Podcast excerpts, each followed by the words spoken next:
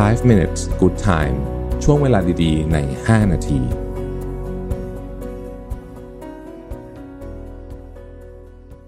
สวัสดีครับ 5 minutes นะครับ คุณอยู่กับประวิทย์หานุสาหะครับ วันนี้เอาบทความ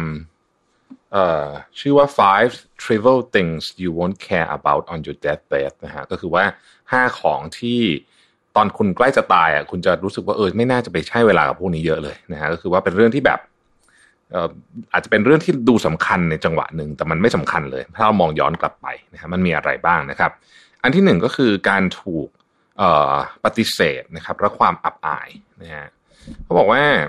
ตอนที่เราเด็กๆอะนะฮะตอนที่เราเด็กๆเนี่ยเรามักจะแคร์คนมากๆโดยเฉพาะในช่วงวัยยี่สิบเนี่ยนะฮะพอวัยสักสี่สิบเนี่ย คุณจะเริ่มไม่ค่อยแคร์แล้วว่าคนอื่นจะคิดยังไงกับคุณนะฮะแล้วพอวัยสักหกสิบเนี่ย คุณจะรู้ว่าเฮ้ยจริง ๆ เนี่ยมันไม่มีใครคิดอะไร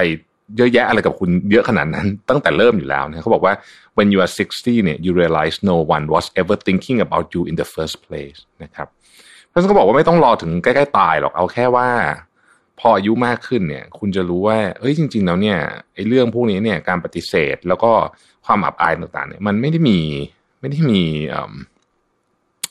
เรียกว่าไม่ได้มีค่าควรการนึกถึงเลยด้วยซ้ำนะครับ อันที่สองคือสถานการณ์ ที่ตอนนั้นเราคิดว่ามันเสี่ยงมากนะฮะตอนคิดว่ามันเสี่ยงมาก บอกว่าพอเรามองย้อนกลับไปสถานการณ์ที่เราคิดว่ามันเสี่ยงมากๆเลยเนี่ยนะครับสถานการณ์ที่ว่ามันเสี่ยงสุดๆเลยเนี่ยนะเฮ้ยมันไม่ได้เสี่ยงขนาดนั้นนะครับ โดยเฉพาะความเสี่ยงที่มีแนวโน้มว่าจะออกมากลายเป็นเรื่องที่ดีนะครับ เช่น เสี่ยงที่จะเปลี่ยนงานไปทำในงานที่เราไม่คุ้นเคย หรือว่าเอ่อเสี่ยงที่จะเริ่มทำอะไรสักอย่างหนึ่งนะฮะแม้ว่ามันอาจจะไม่ได้ออกมาดีนะคือหมายถึงว่าถ้าเราทำไปแล้วจะพลาดเนี่ยนะฮะ แต่ว่าเขาบอกว่าในระยะยาวแล้วเราเสียดายกับการไม่ได้ทำมากกว่า นั่นหมายความว่าเราจะเสียดายถ้าเกิดว่าเรากลัวความเสี่ยงมากเกินไปนั่นเองนะครับ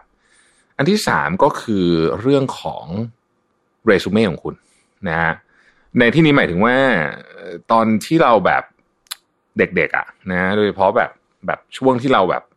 อาจจะกำลังสร้างเนื้อสร้างตัวอยู่เนี่ยนะฮะเราจะรู้สึกว่ามหาวิทยาลัยที่เราเรียนนะครับ อะไรพวกนี้เนี่ยมันเกี่ยวมันมันมันส่งผลต่อชีวิตเราเยอะมาก ซึ่งมันก็ส่งผลจริงๆนะไม่ได้บอกว่ามันไม่ส่งผลขนาดนั้น แต่ว่าพอถึงท้ายที่สุดแล้วครับ คุณจะจบฮาร์วาร์ดแล้วหรือหรือไม่ก็ตามสมมติว่าคุณอยากเข้ามากแล้วคุณเข้าไม่ได้เนี่ยนะมันก็อาจจะไม่ได้ส่งผลต่อชีวิตคุณเยอะขนาดที่คุณคิดในตอนที่คุณเข้าไม่ได้ รู้สึกว่าเข้ามหาอะไรที่เราอยากเข้าไม่ได้อาจจะรู้สึกเหมือนโลกแตกนะฮะในความจริงก็ไม่ขนาดนั้นนะครับ อันที่สี่คือความขัดแย้งนะครับ การถกเถียงกันโดยเฉพาะกับคนใกล้ตัวนะครับเป็นเรื่องที่ที่อันนี้ต้องใช้คำว่าเสียดายเลยแล้วกัน ถ้าเกิดว่าเรารู้สึกว่าเรา มันมีเยอะนะฮะครอบครัวที่พี่กับน้องไม่พูดกันนะฮะพ่อกับลูกไม่พูดกันนะเพียงเพราะว่าต่างคนต่างถือทิฏฐิ บางคนลืมไปแล้วด้วยซ้ำว่าทะเลาะกันเรื่องอะไรนะฮะหรือจำความจำความโกรธไม่ได้แล้ว แต่ว่ายังรู้สึกว่าเฮ้ยฉันมีทิฏฐิฉันไม่พูดคนนี้ก่อนนะครับ แล้วก็พอเวลามันหมดแล้วอะนะฮะมันมัน ต้องใช้คำว่าอะไรเดียวมันจะเสียดายมากนะเพราะมันไม่ไม่ได้มีโอกาสไปขอโทษกันหรืออะไร แบบนี้รู้สึกว่าที่ผ่านมาเราใช้เวลาการโกรธกันไปเพื่ออะไรนะฮะสุดท้ายนะครับก็คือข้างบ้านฮะหรือว่าการไปเปรียบเทียบกับข้างบ้าน หรือการเปรียบเทียบกับคนอื่นนั่นเองในในเชิงนี้เขาบอกว่าเลิกสนใจไปเถอะว่าคนอื่นเขามีอะไรหรือไม่มีอะไรนะครับ เพราะท้ายที่สุดแล้วเนี่ย การคือมันไม่ได้ช่วยอะไรกับชีวิตคุณมาเลยอ่าต้องใช้คำนี้แล้วกันนะฮะมันมีเรื่องหนึ่งที่เขาเคยบอกบอกว่า เออ เอ่อ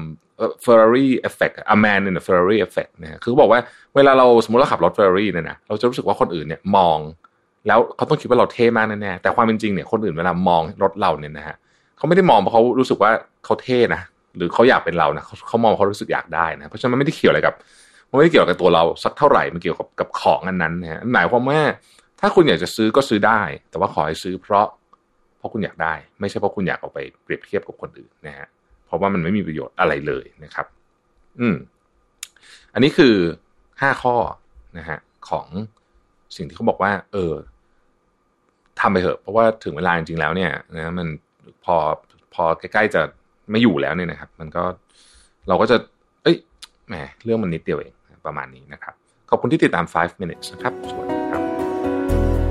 5 minutes good time ช่วงเวลาดีๆ ใน 5 นาที